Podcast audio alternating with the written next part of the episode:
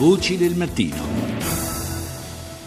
Parliamo della situazione in Ucraina, cominciamo a farlo con eh, la collega inviata del giornale radio Cecilia Rinaldini. Buongiorno Cecilia.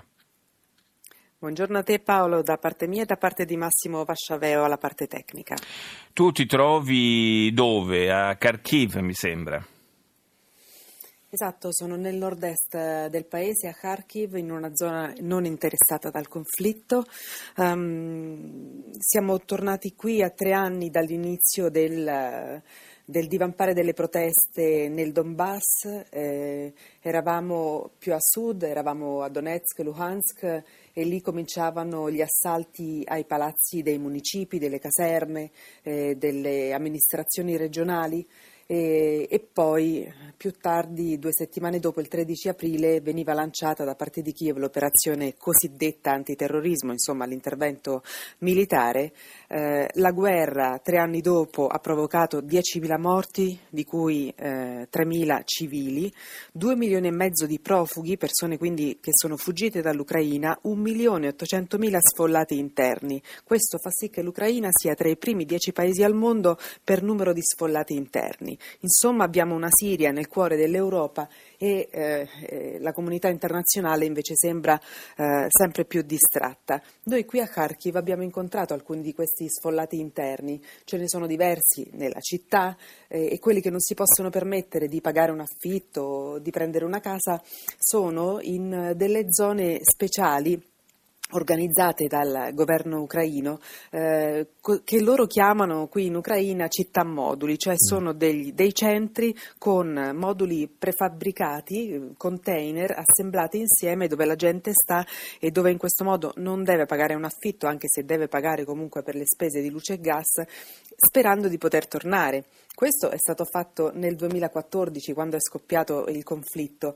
Sono passati tre anni e queste persone ancora non riescono a tornare a casa o perché le loro case sono state distrutte nel Donbass o perché la situazione, nonostante tutti gli accordi di Minsk, mh, mm, continua ad essere di conflitto, anche se a bassa, di bassa intensità, continuano ad esserci scontri, morti e la vita nel Donbass è durissima. E infatti oggi abbiamo deciso di riportare, lo facciamo eh, devo dire periodicamente, riportare l'attenzione su questo conflitto proprio perché la, la, sua stessa definizione di conflitto a bassa intensità lo rende magari poco appariscente, ma eh, le cifre che tu ci hai ricordato poc'anzi eh, danno la corretta dimensione del, della questione, del problema che eh, continua a persistere nel cuore d'Europa. È un, una situazione situazione alla quale tra l'altro eh, non si vede un, per la quale non si vede uno sbocco all'orizzonte perché eh, i rapporti, i passi avanti diciamo, che ci sarebbero dovuti essere dal punto di vista politico oltre che eh, militare non si vedono. Gli accordi di Minsk 1 e 2 non hanno dato i frutti sperati. Non hanno dato i frutti sperati. L'unica cosa che si è riuscita a fare è di eh, fermare l'artiglieria pesante, ma gli scontri continuano, la crisi umanitaria è molto grave per 5 milioni di persone che sono rimaste nel Donbass, il cibo e le medicine sono praticamente una merce rarissima e comunque costosa, veramente la popolazione eh, languisce. E la volontà politica, tu dicevi, eh, per poter arrivare a compiere i vari passi che erano stati siglati nel, negli accordi di Minsk eh, e in particolar modo l'accordo di Minsk 2 a febbraio 2015 prevedeva mh, una soluzione politica dopo il ritiro delle truppe, e cioè una riforma costituzionale adottata dall'Ucraina per concedere una maggiore autonomia alle eh, repubbliche, insomma alle zone del Donbass di Donetsk e Luhansk e in queste zone eh, si sarebbero dovute svolgere elezioni. Né l'una né l'altra cosa eh, sono state fatte, non ci sono le condizioni evidentemente e ehm, in tutto questo noi abbiamo eh, un problema cruciale, cioè manca l'alleato più forte che aveva l'Ucraina, e cioè l'amministrazione Obama. Con il cambio di presidenza, con Trump, non si riesce a capire che tipo di posizione prenderanno gli Stati Uniti nei confronti eh, della, della questione ucraina e in più la comunità internazionale, in particolar modo l'Unione Europea, sembra sempre meno presente, sempre meno interessata a, questa, a, questa, a questo problema, tanto più che adesso l'Unione Europea, lo vediamo, è la notizia di apertura di oggi, è alle prese con la Brexit e quindi certo. con la potenziale disgregazione dell'Unione, con le minacce terroristiche, con i profughi che continuano ad essere comunque una questione grossissima dell'Unione Europea e quindi sembra distogliere l'attenzione da, da queste questioni e l'attenzione internazionale che invece strategica, fondamentale, ci dicevano persone intervistate a Kiev, loro la, la, domanda che fanno è che invece si inaspriscano le, le, sanzioni nei confronti di Mosca in modo tale da indurre eh, Putin a prendere delle decisioni che portino a sbloccare il conflitto,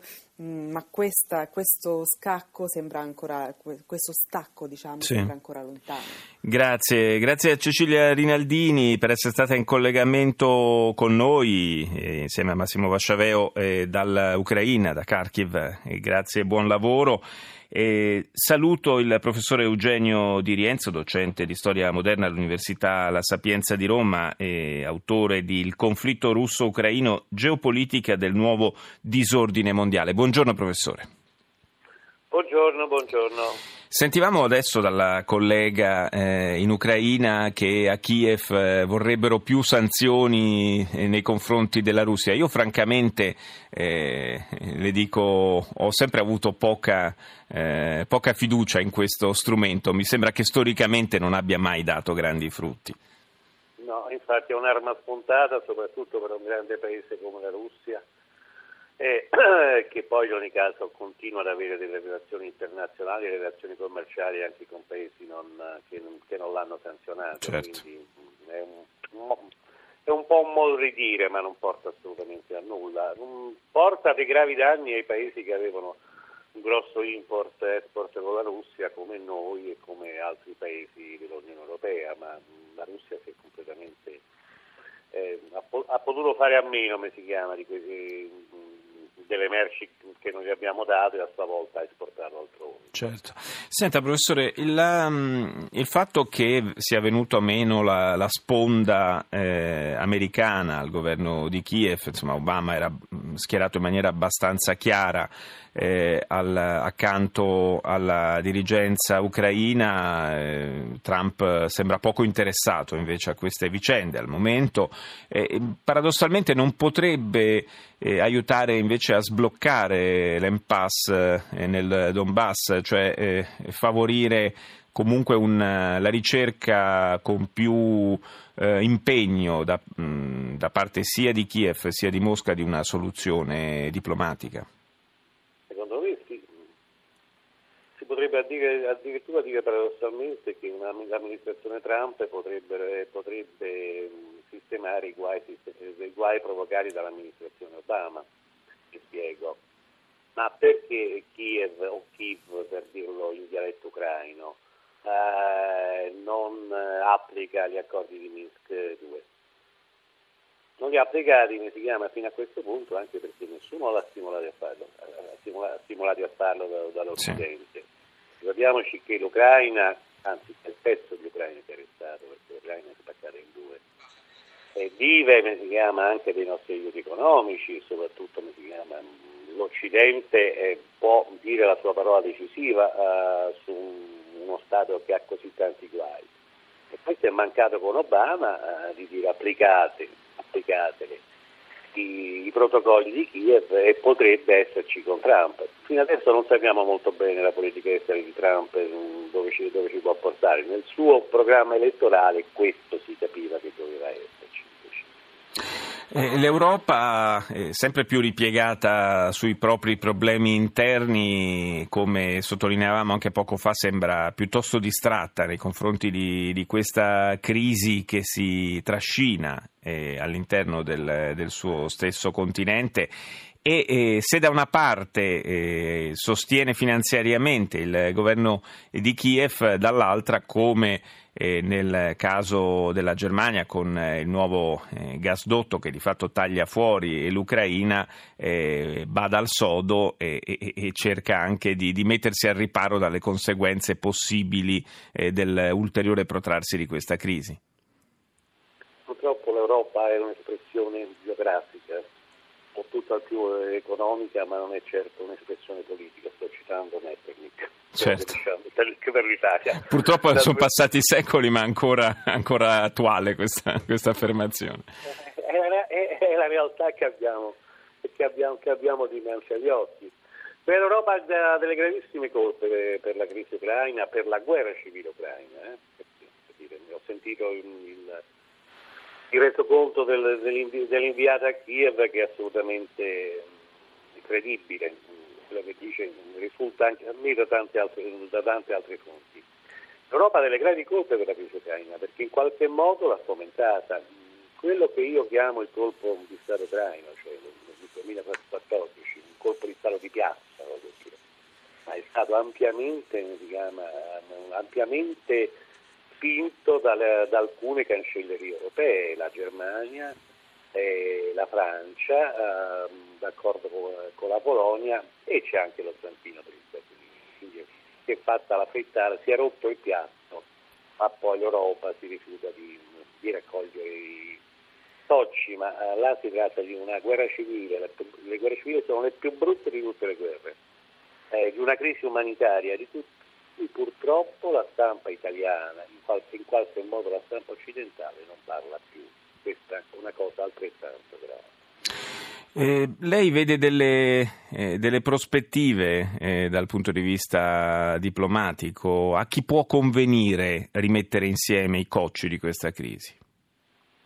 Eh, dovrebbe convenire proprio all'Occidente, Europa e Stati Uniti, e Stati Uniti compreso lei capisce che, che, l'epicentro di una possibile crisi molto più grave di quella ucraina, molto più grave della crisi del terrorismo militante dell'ISIS, sta in un altro scacchiere, sta in, in Estremo Oriente, dove si prefigura uno scontro, confronto e, e potrebbe essere, Dio ci auguri che non ci sia mai uno scontro militare tra Stati Uniti e i suoi alleati e la Cina.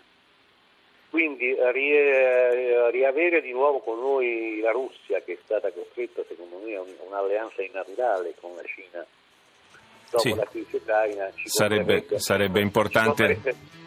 Ah, sì, sarebbe importantissimo. E ci metterebbe anche al riparo da ulteriori rischi. Grazie al professore Eugenio Di Rienzo per essere stato con noi. Linea al GR1, ci sentiamo tra qualche minuto.